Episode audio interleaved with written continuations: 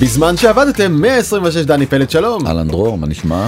תראה, אה, ימים מורכבים ואנחנו מקליטים אה, ביום שלישי שזה יום אחרי ההפגנות או יומיים אחרי ההפגנות הגדולות וההודעה של נתניהו על השהיית הרפורמה והכל מתנדנד ולא ברור. אני חושב שכדאי שנדבר מהזווית של טכנולוגיה והייטק וכלכלה על כמה דברים שכבר אפשר להגיד שהם כן די ברורים עכשיו, כן. אוקיי? ואני רוצה לדבר איתך על שלוש אוכלוסיות שקשורות בהייטק וקרה להם משהו מאוד מאוד ברור. הראשונה, אני חושב המעניינת, היא אוכלוסיית היזמים, שעד לפני עשר שנים בערך, היה ברור לכולם שברגע שהצלחת להשיג השקעה, את החברה שלך אתה תקים לא במדינת ישראל. אתה תעשה את זה בדלוור בטח או ב... לא בישראל המשקיע יגיד לך איפה להשקיע. ההתאגדות המשפטית אתה מתכוון. כן איפה החברה הפורמלית כן. קמה למה זה מעניין אחד המבנה המשפטי משתנה וכולי אבל שתיים הכי חשוב במועד האקזיט מי נהנה מהמס. המדינה שבה התאגדת ואם החברה היא אמריקאית וזה היה באמת הפורמט המוביל של כל הסטארט-אפים הישראלים עד לפני 10 שנים בערך. נכון. אה, היזם ישראלי החברה האמריקאית זה אפילו היה צריך להגיד את זה היה ברור שהחברה אמריקאית כי למה שהמשקיע הזר יסתבך עם אה, מדינת ישראל? ולפני 10 שנים זה התחיל להשתנות. יותר מזה דרך אגב החברות הישראליות פעם היו מסתירות את היותן ישראליות. נכון. לא היית רואה לא באתר. בדיוק. היית רואה headquarters ואיזה מספר 212 במנהטן או משהו נכון. כזה זה אף פעם לא היה מופיע מספר הישראלי. אני פעם אשכרה עסקתי בזה לבדוק האם החברה מזדהה כישראלית או לא. ולפני כמה שנים זה התחיל להשתנות עד שממש בחמש שש שנים האחרונות זה נהיה סטנדרטי לחלוטין שהחברה הישראלית היא כאן יושבת היא תשלם מס בישראל היא תחת מערכת המשפט הישראלית והמשקיעים הזרים חיים זה בסבבה. וזה הישג כלכלי מדהים של מדינת ישראל. ההישג הזה הושמד בחודשים האחרונים. גם זה חד משמעית. זה לא משנה. גם אם ראש הממשלה יודיע עכשיו שאין רפורמה אין מהפכה כלום חוזרים אחורה. בזה לא יחזרו אחורה. הקלטנו איזה פרק לפני חודשיים אני חושב משהו כזה. ואני אמרתי לך שאני רואה לאן זה הולך ואני מאוד מאוד מאוד פסימי. אתה אמרת לי שנראה לך שאני פסימי מדי ושאני מגזים ו... לא האמנתי שאפשר ככה למחוק הישג של אפילו יגידו עשרות שנים בכמה חודשים. אני חושב שאולי אנשים צריכים להבין עבור משקיע זר אין לו עניין להיכנס לפוליטיקה ולאקטואליה הישראלית ברגע שהוא הבין שהעסק הזה לא יציב. הוא לא מעוניין לשמוע על זה יותר. אתה יזם טוב, יש לך רעיון טוב, סבבה, דלאוור. חד משמעית. אז זה דבר ראשון שהלך לאיבוד וזה עצוב לאללה, זה הישג תדמיתי וכלכלי שנשבר והרבה כסף שהגיע לישראל לא יגיע אליו יותר. כבר עכשיו רואים את ההשקעות הזרות שהיו 21 מיליארד דולר שנה שעברה, נעצרו. כן, הם נעצרו בכל העולם, למען ההגינות אה, צריך לומר, זאת אומרת זה לא רק בישראל, אבל החוסר ודאות בישראל בטוח לא מעודד משקיעים זרים עכשיו לשים כן. את כספם פה במדינה שלנו. גם אמרנו את זה פשוט חשוב להדגיש את הנקודה הזאת כי זה אולי בעצם הנקודה הכי מהותית. בסוף כל קרן גדולה אמריקאית ובוודאי כשמדובר על אה, משקיעים מוסדיים אמריקאים אבל גם בכל מקום אחר בעולם הם בעצם מאמצים איזשהו סט אה, כללים שהם מגדירים אותו אותו ESG מפורסם ואחד הדברים הכי חשובים זה בעצם איך שיטת מערכת המשפט באותה מדינה פועלת על מנת להגן על ההשקעה שלהם זאת אומרת שלא פתאום אה, נכסי החברה לצורך העניין יולאמו מטעם כזה או אחר. Okay.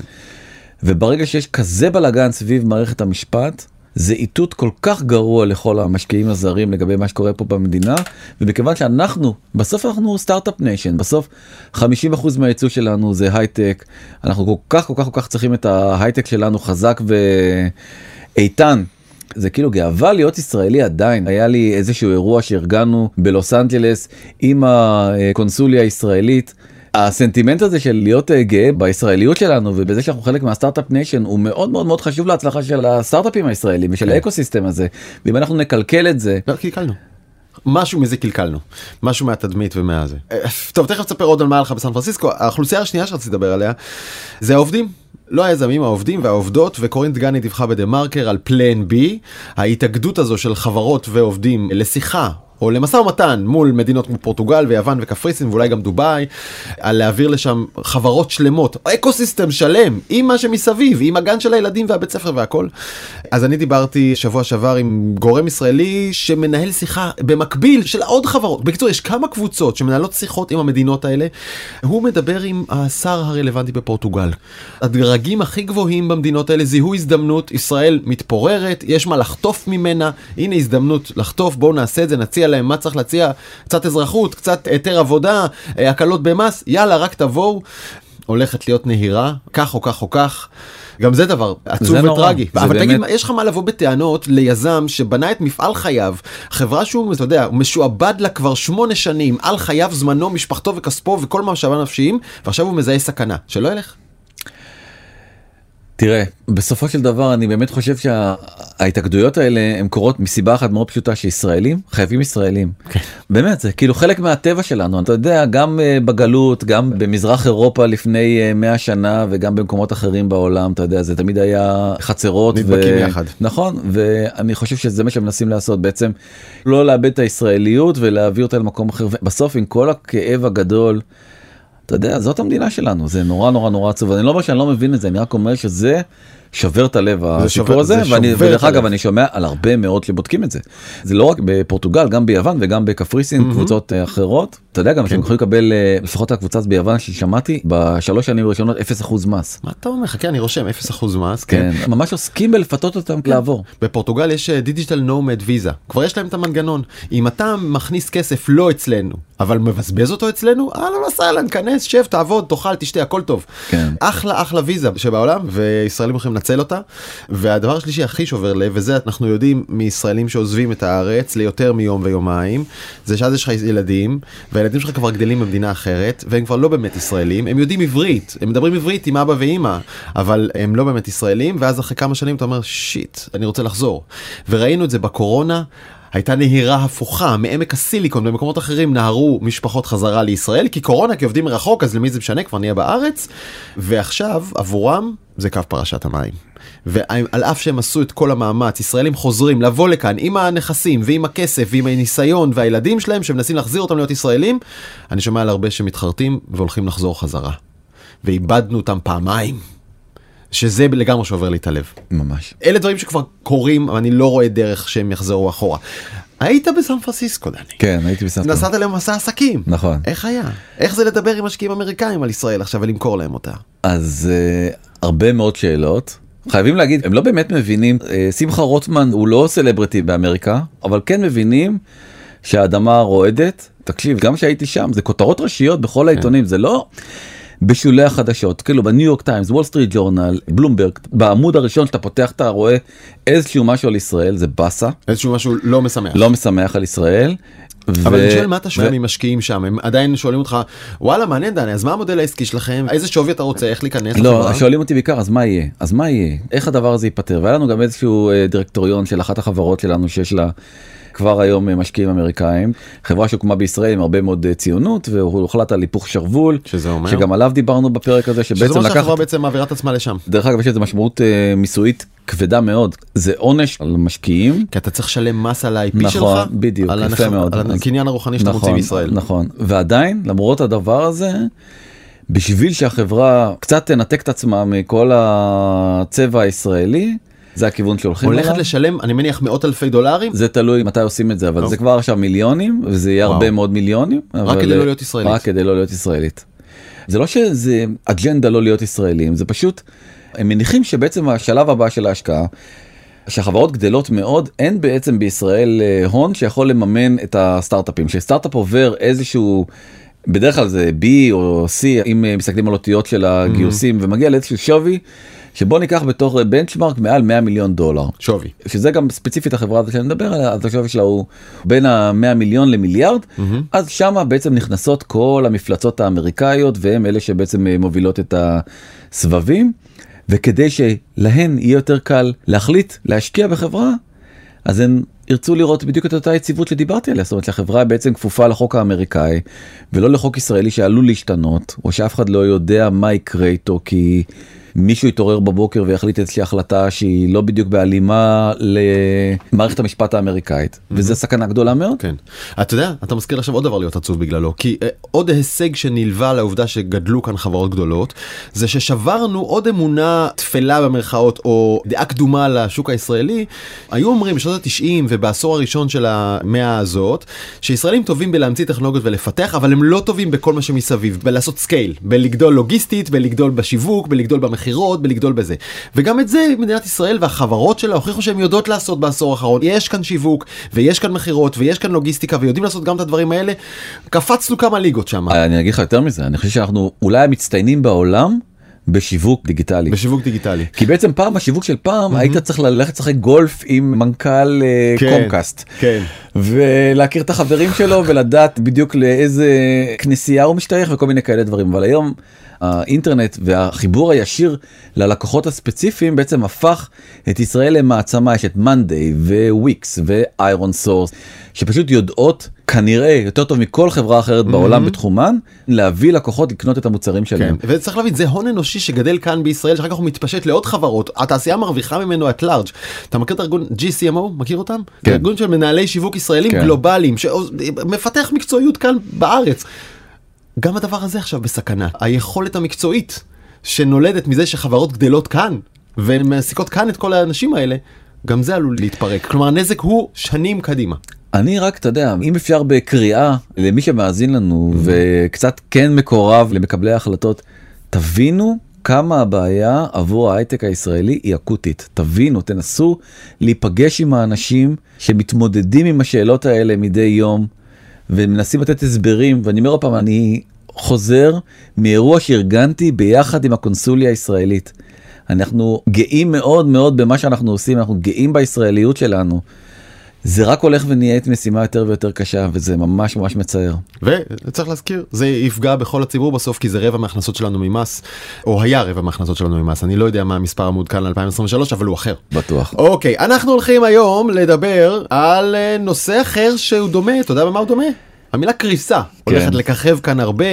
הייתה פרשה אחת שעברה בשבועיים שלושה האחרונים ולא הספקנו לגעת בה ואנחנו חושבים ששווה לגעת בה כי יש לה לקחים לעכשיו ולקדימה. כמובן סיפור SVB סיליקון ואלי בנק הקריסה שלו שלכאורה הסיפור הקטן שלה תם אבל האדוות שלה עוד הולכות איתנו. אז אנחנו נזכיר איך הכל התחיל ומה קרה למה הדומינו הזה הפיל בנקים נוספים וכבר מפיל עכשיו כאילו אחרי SVB מה ההשלכות לתעשיית ההייטק מה מדינת ישראל יכולה ללמוד מכל זה. אבל אני רק רוצה להגיד זה ממש הסיליקון וואלי בנק כמו שאמרת זה בעצם הוא התחיל אפקט דומינו כאילו אנחנו נספר כמובן מה קרה עם סיליקון וואלי בנק אבל התופעה והפרק לדעתי הוא עוסק במשבר הבנקים. יש כאן משהו הרבה הרבה יותר גדול והוא לא רק בארצות הברית הוא קורה בכל העולם ואני חושב שכדאי שנדבר עליו אז פעם בשנות ה-30 שהיה את המשבר הגדול אנשים פשוט צבעו על דלתות הבנק. המונח הכלכלי זה run on the bank וכשאומרים run מתכוונים לרן כן. לרוץ יותר מהר. לכספומט בשביל לקחת את כדי להיות הכסף. מקום יותר קרוב לדלת כדי שיהיה הראשון שמקבל את. הכסף מהפקיד. אתה יודע איך קוראים לפקיד או לפקידה שנותנים לך שירות בבנק? סיגל. אה באמת? כי אני כן, לא יודע. אני אתכתב איתה. אה וואלה. אישית. יפה. אז אני אין לי מושג אין יותר היום את העניין הזה זה פשוט אה, אם אתה רוצה למשוך כסף אתה לא פוגש היום נכון. אף אחד באפליקציה כאילו מעביר כסף או מעביר לעצמך מחשבון איך- אחד איך לחשבון אחר. רצים באפליקציה על הבנק. יפה אז באפליקציה הרבה יותר קל לרוץ והרבה יותר מהיר ותכף נדבר על זה אבל בעצם סיליקון וואלי בנק זה סיפור מאוד מאוד מעניין כי רק בסוף 22 הכל היה נראה מעולה המאזן היה נראה מצוין. רגע רגע ו- שנייה נזכיר אנחנו מדברים על הבנק הזה משום שזה הבנק שטיפל. בחצי מחברות הסטארט-אפ האמריקאיות חצי מחברות מגובות הון סיכון האמריקאיות הכסף שלהם היה בתוך סיליקון ואלי בנק. וזה נכון גם לחברות ישראליות. נכון. לא יודע אם חצי אבל המון מהם. המון חברות החזיקו. כסף גדול כסף חשוב בתוך סיליקון ואלי בנק. אגב אני צריך לומר בנק מעולה. אהבת עם- אותו. מאוד מאוד אוהב- לא אני באמת אני התקשרת לרוברט להגיד אה, אהבתי אותך רוברט. מאוד אוהב את האנשים שעבדתי איתם המלצתי אני באופן אישי כן. לכל החברות פורטפוליו שלנו? אה, כן לעבוד איתם וכמעט כולם עבדו עם הבנק הזה. עכשיו הם אה, כועסים עליך על ההמלצה הזאת? לא אתה יודע אי אפשר היה לצפות את כן. מה שקרה. ועל זה בדיוק אני רוצה לדבר בעצם ב-31 לדצמבר אה, המאזן שהתפרסם היה נראה בסדר גמור לא הייתה אזהרת עסק חי לא היה שום דבר עד שהופיע בחור אחד קוראים לו וורן באפט בחור צעיר. סתם האמת שזה לא הוא הופיע אבל החברת אשראי שהוא הבעל המניות הגדול בה שנקראת מודי'ס הסתכלה על הדוחות של אותו סיליקון וואלי בנק ואמרה תקשיבו יש פה בעיה רצינית מאוד.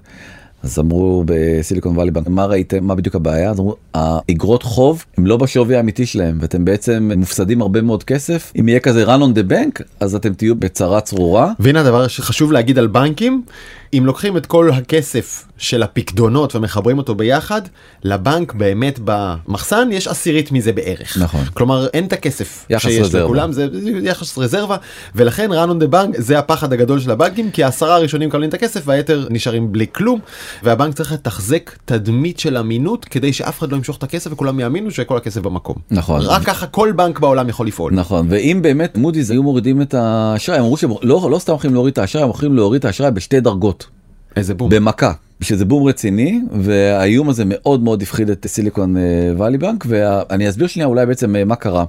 דיברנו על האינפלציה בהרבה מאוד אה, פרקים פה וגם דיברנו על ההשלכות שלה אבל ההשלכה אולי הכי גדולה מבחינת הבנקים זה בעצם ההשלכה של האינפלציה. על האגרות חוב ארוכות הטווח שהבנקים אה, קונים אותם במקרה הזה של ממשלת ארה"ב. אז ב-2020 אם היית קונה איגרת חוב של ממשלת ארה"ב, לקחתי סתם דוגמה של שנתיים, היית מקבל עליה 0.12 אחוז. זאת אומרת זה 0.001 כאילו אם אתה בעצם אה, בעשרוני זה 0.1 אחוז שנתי ואתה יכול למשוך את זה רק אחרי שנתיים. אוקיי. זה היה ב-2020 וזה הלך ועלה אתה רואה ועלה ועלה ועלה ועלה ועלה. לקחתי את הריבית הזאתי ואמרתי אוקיי בוא נגיד שאני לוקח את הריבית הזאתי ואני שם ב-2020 צמוד ל-20 שנה. אחרי 20 שנה בריבית דריבית שככה צוברת וצוברת וצוברת אני מגיע לדולר נקודה 02 אחרי 20 שנה. על הדולר. על הדולר. זאת אומרת שבעצם הכסף לא היה שווה כלום דרך אגב זה אולי מה שגרם לטרפת שקרתה סביב סטארט-אפים. כל יזם שבא עם רעיון בעצם קיבל כסף כי לכסף לא היה שום שום ערך בבנק לא היה שום הצדקה להשאיר כסף בבנק כי פשוט הוא לא היה מייצר שום תשואה עבור המשקיעים mm-hmm. כי האג"חים שהם תלויי ריבית ייצרו את זה אבל מה שקרה בעצם שהריבית התחילה לטפס ולטפס ולטפס. ואותם אג"חים שסיליקון וואלי בנק קנה בריבית מאוד נמוכה בעצם עכשיו התחילו להכביד עליה וקרה חוץ מזה שב-22 הסטארט-אפים שבעצם הם כמו שאמרת הלקוחות הגדולים ביותר של סיליקון וואלי בנק נהיו להם פחות לקוחות כי השוק קצת האט. הרבה מאוד חברות אה, חוו טלטלה רצינית מאוד בעסק שלהם ועדיין היה להם מלא עובדים. אחד הדברים זה כמובן שהתחילו לפטר מלא מלא מלא מלא עובדים וגם למשוך יותר כספים זאת אומרת החברות האלה משכו עוד ועוד ועוד ועוד כספים מאותה קופה מדולדלת של סיליקון וואלי בנק. והדבר השני זה שבעצם הבנק הזה גם בנוי על זה שהוא נותן קווי אשראי.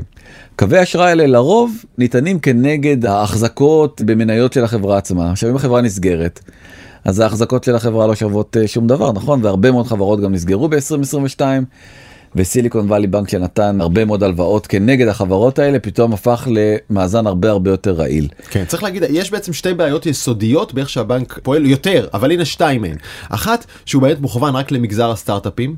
מה עם אה, גיוון בקהל לקוחות שלך? איך, איפה היציבות? אתה יודע, פעם גם בישראל היה לך בנק הספנות, בנק החקלאות, בנק הזה. כן. זה נסגר כי אם יש לך בעיה במגזר, אז הבנק נופל. אז זה לא אבל זה היה המגזר הכי טוב אתה יודע הבנק הזה היה לו תוצאות מדהימות עד שהוא לא. נכון אז זה בסדר אבל דווקא זה הגיוני בעיניי. אני גם רוצה להסביר לך למה כי לדעת להחליט אם לתת קו אשראי לחברה. זה כזאת מקצוענות אתה צריך להבין את העסק של החברה ואתה צריך כאילו בעצם זה קצת להיות כמו קרן הון סיכון נכון אבל אתה יודע ביזנס שהלקוחות שלו כולם מגיעים מאותו מקום וכולם תלויים אחד בשני ואת כולם היה מעלה ואת כולם היה מוריד זה רמת סיכון. סיכון. והדבר השני שהבונדים האלה שהזכרת הם היו עיקר ההחזקות או חלק ניכר מאוד מההחזקות של הבנק עם אותם כספי גיוס של אותם חברות הוא לא גיוון מספיק את ההחזקות שלו משמעית. וכשזה נדפק אז הבנק פשוט נדפק משני הכיוונים באותו זמן. והנה נכון. האמת שרואים את זה בגרף הזה. כן החלק הרעיל פשוט הלך וגדל כל הזמן עוד ועוד ועוד בתוך הבנק ובעצם המכה הגדולה הייתה כשלא אחר מאשר פיטר טיל באמת שהוא בן אדם הכי רשע בסיליקון וואלי כבר דיברנו עליו הרבה כן. פעמים המייסד של פייפל השותף האלמותי של אילון מאסק בהרבה מאוד מהעסקים שלו המשקיע הראשון בפייסבוק. הוא הודיע לכל החברות שלו בקרן הון סיכון שנקראת פאונדרס פאנד אתה זוכר שבעצם אתה צריך לעזוב את האוניברסיטה. לוותר על החיים שלך ולבוא ולהשתעבד אליו אז הוא הודיע לכל החברים שלו קחו מהר את הכסף ותברחו. עכשיו הדבר הזה עורר פאניקה מטורפת בכל סיליקון וואלי למחרת עמד מנכ"ל סיליקון וואלי בנק גרג בקר ואמר חברים אני מבקש מכם לא להיכנס לפאניקה אנחנו עמדנו לצדכם בכל הרגעים הקשים מה שנכון. אנחנו עזרנו לכם כל השנים האלה בבקשה תסמכו עלינו נעבור את הדבר הזה. עכשיו אני בום 41 מיליארד דולר באותו יום אחרי ההצהרה הזאת שלא נמשכו מהבנק. עכשיו אני מדמיין את המנכ"לים של החברות 42, מקבלים. מקבלים ממנו את הטלפון והוא אומר תשמע תעשה לי טובה מייקל אתה יודע אנחנו איתך הרבה זמן אנחנו זה ג'ואנה תתמכי בי תני לי וג'ואנה אומרת לו כן כן בטח רגע אנחנו איתך ועושה מיוט על הטלפון וצועקת אלזה הכל הכל עכשיו למשוך. זה בדיוק מה שקרה. באותו זמן אגב גרג בקר הזה מנסה לגייס אה, שני מיליארד דולר חילוץ כן, לעצמו. שזה בעצם להרים דגל לבן ולהגיד "אה, חברים הפסדתי. הוא ניסה לעשות הכל אתה יודע כל נכון. מה שהוא יכול היה לעשות ופול דונובן אה, הכלכלן הראשי של UBS בחור חכם מאוד אומר שבעצם זה פעם ראשונה בהיסטוריה שאנחנו רואים פה איזשהו קריסה של בנק. הוא קורא לזה Twitter generation דור הטוויטר כן. למה לפני שהיו רשתות חברתיות ב2008 זה היה התחלה אתה יודע זה לא היה מקום להתעדכן אבל הבשורה הזאת על SVB ועל המצוקה שלה התפוצצה כמו איזה שריפה בשדה קוצים ופשוט כולם מהר מאוד הוציאו את הכסף שלהם מהבנק. ואתה אולי רוצה שנייה להסביר איך כל הדבר הזה קורה. אתה בעצם מרפרר לזה שב-2008 הבנק הראשון שקרס היה בר סטרנס שזה היה בנסיבות די דומות ל-SVB ואז זה התפשט בין כמה בנקים אבל זה לקח.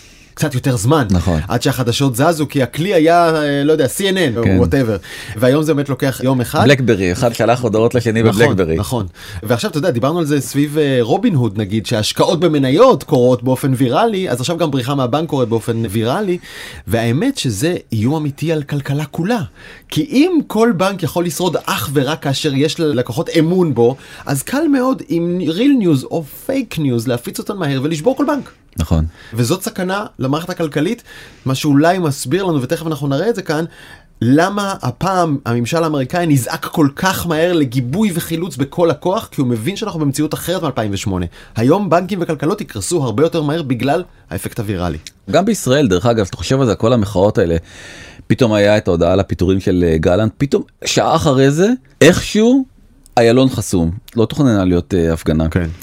זה קצת מחאת הוואטסאפ המחאה הזאת שאנחנו נמצאים בה נכון. וזה בכל מיני קבוצות כאילו פתאום אתה רואה במודיעין מהרגע להרגע אתה יודע אנשים כותבים בתוך קבוצה כולם עכשיו צאו לרחוב בום. זה כאילו נהיה סביב אה, וואטסאפ זה בעצם דור אחר והמחאות זזות בצורה אחרת זה מאוד נכון. מעניין כאילו להסתכל על זה. אז אפשר ממש לעשות לזה נוסחה כזאת ולהגיד אם יש באמת חולשה אמיתית או רק נתפסת בבנק מה שמוביל לחוסר ודאות ולפחד ואז הלקוחות הולכים ומושכים את הכסף הביטחון נופל הלאה והופ מביא אותנו לקריסת בנק בתוך. שעות. ביום חמישי התפרסמה השמועה ביום שישי הבנק כבר נסגר. זה הקריסה השנייה הכי גדולה בהיסטוריה של אה, בנק באמת אחרי 2008 כמו שתיארת 209 מיליארד דולר אה, שווי של הבנק. ודיברנו על זה באמת הוא בנק מאוד מאוד מאוד אה, אהוב על ישראלים. הקווי אשראי זה בעיה שלא נפתרה זאת אומרת נכון שביידן אתה יודע חילץ את הבנק תכף נגיע לזה אבל עבור הסטארט-אפים הישראלים הבעיה של הקווי אשראי הייתה ונותרה גם היום בעיה קשה מאוד. כן. שבנקים ישראלים עכשיו מנסים להיכנס ולעזור במקום. אבל תכף נגיע לזה בעצם נוצר איזשהו אפקט דומינו מאוד מאוד משמעותי סביב כל הדבר הזה וממש יומיים אחרי זה עוד בנק שנקרא סיגנצ'ר בנק קרס בעצמו. כמו שדיברנו הבנק SVB הוא היה בנק של סטארט-אפים סיגנצ'ר בנק היה בנק של חברות קריפטו שהוקם על ידי בנק פועלים אגב.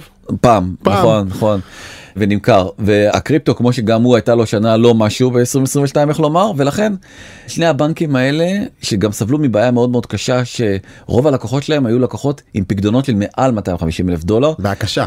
זה מה שאתה רוצה אתה רוצה הרבה כסף אצלך נכון, אבל- אבל 250 אלף דולר זה הגבול זו- שמבוטח על ידי המדינה. נכון בדיוק זה גם כן חלק מהלקחים של 2008 כי אז בעצם הגנו על המשכנתאות וזה ייצר בעיה מאוד מאוד אה, קשה ולכן ב-13 למרץ לביידן לא הייתה ברירה אלא להגיד המערכת הבנקאית בטוחה.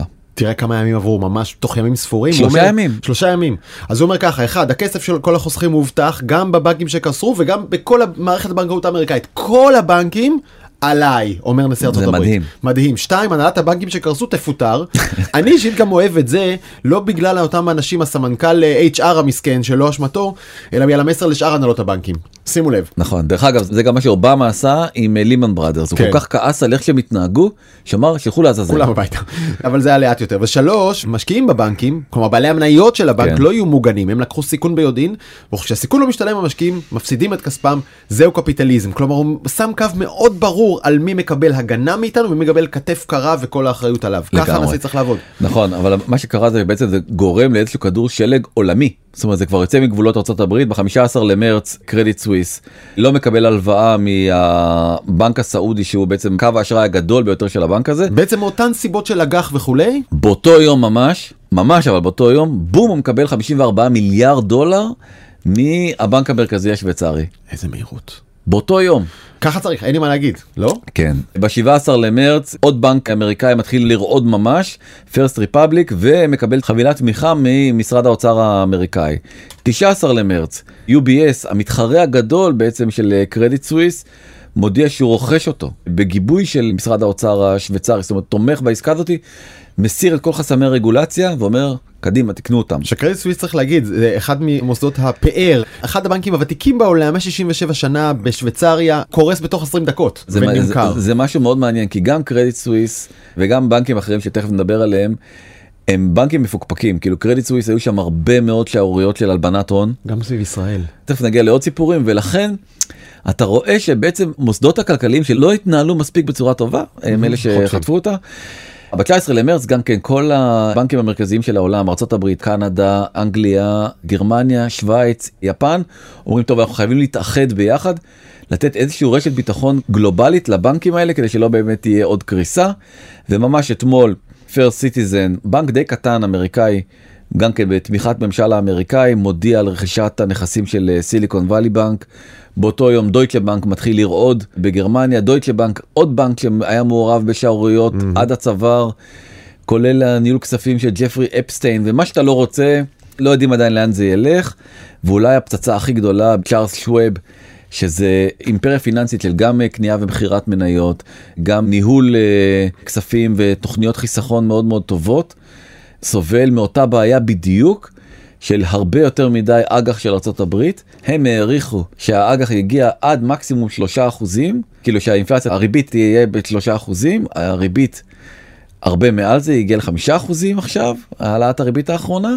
והבנק הזה הסתבך באיזשהו נכס רעיל מאוד כן. שהוא צריך להיפטר ממנו ולהוריד אותו מהגב שלו. והחשש שוב פעם זה שבעצם הלקוחות יעשו פדיעה המונית, run on the bank, וגם אימפריה ענקית כמו צ'ארלס שווב פתאום נראית בסכנה. רואה את כל הדבר הזה ג'רום פאוול, ראש הפד האמריקאי, ואומר, הנגיד, הנגיד, ואומר, אני צריך להחליט. האם אני עכשיו עוצר את כל עליית הריבית, הוא העלה שש פעמים ברציפות עד אז, ונותן לבנקים אוויר? קצת אוויר, או שאני רואה שהאינפלציה עדיין לא מצליחים לרסן אותה, ולכן אני עדיין אעלה את הריבית. חשב חשב חשב העלה ברבע אחוז ביום רביעי האחרון. יש פה גרף אה, די מדהים שהעלו בניו יורק טיימס שמראה מה קורה אחרי העלאות ריבית כל כך אה, אגרסיביות איך מתחילה אה, תקופה של מיתון כמובן שהאג"חים הממשלתיים עלו. ולשוק המניות זה גרוע ממש ממש השנה הזאת זה שנת קטסטרופה ל-IPO 70 אחוז פחות מ-2022 שהייתה שנה גרועה. שנת השיא הייתה 2021 כן. 2022 התחילה טוב והתרסקה כמעט ולא היו שום הנפקות בחציון השני של 2022. ואם אתה רוצה עוד בשורות גרועות אז אסטרטג הראשי של מורגן סטנלי אומר תקשיבו אנחנו מדברים פה על מיתון ועל כל הדברים האלה ועל ריביות כל כך גבוהות. והתחזיות רווח של כל החברות הגדולות שהולכות לפרסם את הדוחות שלהם לא יכול להיות שבאמת יתממשו כי זה זה לא מציאותי. כל החברות הגדולות אנחנו לא מאמינים שמה שהם חושבים שהולך לקרות באמת זה מה שיקרה. קצת מזכיר לי תקציב מדינת ישראל שנשען על צפי הכנסות שלא עומד כנראה להתממש. זה קורה בכל העולם אפילו מבית יש לפד אופוזיציה. ובעצם הפד של מדינת מיניאפוליס לכל מדינה יש גם איזשהו מין נגיד משל עצמה mm-hmm. אומר תקשיבו אנחנו הולכים להביא את ארצות הברית למיתון קשוח uh, מאוד מצטרפת אליו גם קריסטילינה ג'ורג'יבה שהיא בעצם מנהלת הקרן המוניטרית הבינלאומית ואומרת כל העולם עכשיו צריך להתרכז בלהגן על הבנקים עכשיו העלאות הריבית זה בדיוק ההפך מלהגן, מלהגן על הבנקים כי הבנקים שהם סולידיים לוקחים אג"חים וזה חלק מאוד מאוד גדול ולכן האג"חים שלהם. כל העלאת ריבית מעבירה עוד ועוד ועוד ועוד את הבנקים עמוק לתוך הפסד. אבל בוא נדבר אולי על הסיבה הכי מפתיעה שעודדה את כל הטרגדיה הבנקאית שאנחנו מגוללים כאן לפניכם. יפה, אז מנסים להבין בעצם אולי גם היו כשלים בניהול ומה אפשר יותר להאשים מכשלים בניהול. מאשר? עבודה מהבית כמובן. נכון? שזה איום ונורא עבודה מהבית. כלומר זה מעולה, זה איום ונורא בעצם. אז הם חלוקים ביניהם המבקרים האם זה באמת איום ונורא או נפלא. מגזין אנטרפנר טוען שבעצם הנפילה של קרדיט סוויס היא קרתה בגלל ששם הייתה מדיניות קשוחה של להגיע למשרד. בעוד שב-UBS הבנק המתחרה הייתה עבודה היברידית לחלוטין העובדים יכלו לבחור לעצמם את ימי העבודה. איך זה מוביל? יפה אז בעצם בקרדיט סוויס היו צריכים לבחור את העובדים הפחות טובים כי העובדים היותר טובים הלכו ל-UBS ולכן הם קיבלו כי הם החלטות- רצו עבודה היברידית גמישה וגם מהבית. נכון כי התנאים היו יותר טובים ולכן הם נשארו עם העובדים הפחות טובים. כלומר עבודה מהבית זה דבר חיוני כדי שהבנק יצליח בתפקידו. נכון אלא אם אלא אם כן אתה עובד ב-SVB. שם העובדים עבדו יכלו מהבית. כן. אז המנכ"ל הוא ניהל את כל האימפריה הזאת שנקראת SVB מהבית שלו בהוואי. ואז עכשיו בעצם הממשל האמריקאי אומר תקשיבו איך נראה לכם שבאמת הבחור יושב לו שם במאווי יושב לו על הגלשן שלו עם הברמודה והפליפ פלופס ומנהל ככה את הבנק אין לזה צורה. כלומר עבודה בבית זה דבר. גרוע ובגלל זה בנקים נופלים. נכון אבל הסיבה העיקרית לכל הקריסה הזאתי ופה קצת צחוק וקצת רצינות זה לא אחר מוורן באפט. וורן באפט שהוא כאמור בעל המניות הגדול במודי'ס. מודי'ס חברת הדירוג שהיא בעצם יצרה איזה מין גלגל תנופה כזאת שגרם לכל הדבר הזה קצת אה, כן, אבל אתה יודע מה זה השם? הוא זיהה דבר שאני גם שמעתי מאנשים אחרים למשל דייב לוביצקי מ-IBI גם ראה את זה מגיע מסתכל על המספרים של הבנק ואמר כבר מזמן משהו פה הולך לכיוון לא טוב כאילו זה היה כתוב שם למי שרצה לפתוח את העיניים. נכון אבל הדבר הזה של מודי'ס אני חוזר חזרה להייטק ולכלכלה לא הישראלית. מודי'ס אשמים מודי'ס לא. אשמים, נכון. כן. מודי'ס נתנו אזהרה, אני מזכיר, לפני פחות מחודש למדינת ישראל ואמרו תקשיבו, אתם ממש קרובים לזה שאנחנו נוריד את הדירוג האשראי למדינה. המשמעות העיקרית שלה זה שבעצם ישראל צריכה לקבל הלוואות בפרמיה יותר גבוהה.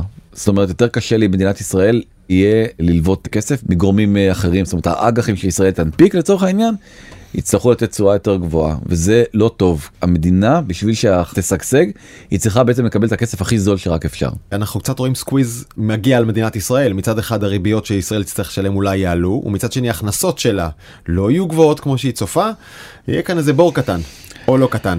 אז אני רק אומר צריך להתייחס מאוד מאוד ברצינות לאיום הזה. בעצם זה מה שהתחיל את כל הגלגל התנופה הזה של SVB ואתה יודע את כל ה- בעצם אה, נפילת דומינה הזאת שעכשיו תיארנו. אני מאוד מקווה שהדבר הזה גם לא יקרה לנו במדינה האהובה שלנו. רוברט פרוסט אמר פעם בנק הוא מקום שמשאיל לך מטריה במזג אוויר נאה הוא מבקש אותה בחזרה כשמתחיל לרדת גשם זה בול נראה לי ההגדרה של אה, מה זה בנק. למרות שבמקרה של SVB זה גם היה להפך הבנק שביקש את המטריה מהלקוחות שלו ואמרו לו בטח בטח כן. ורצו למשוך את הכסף.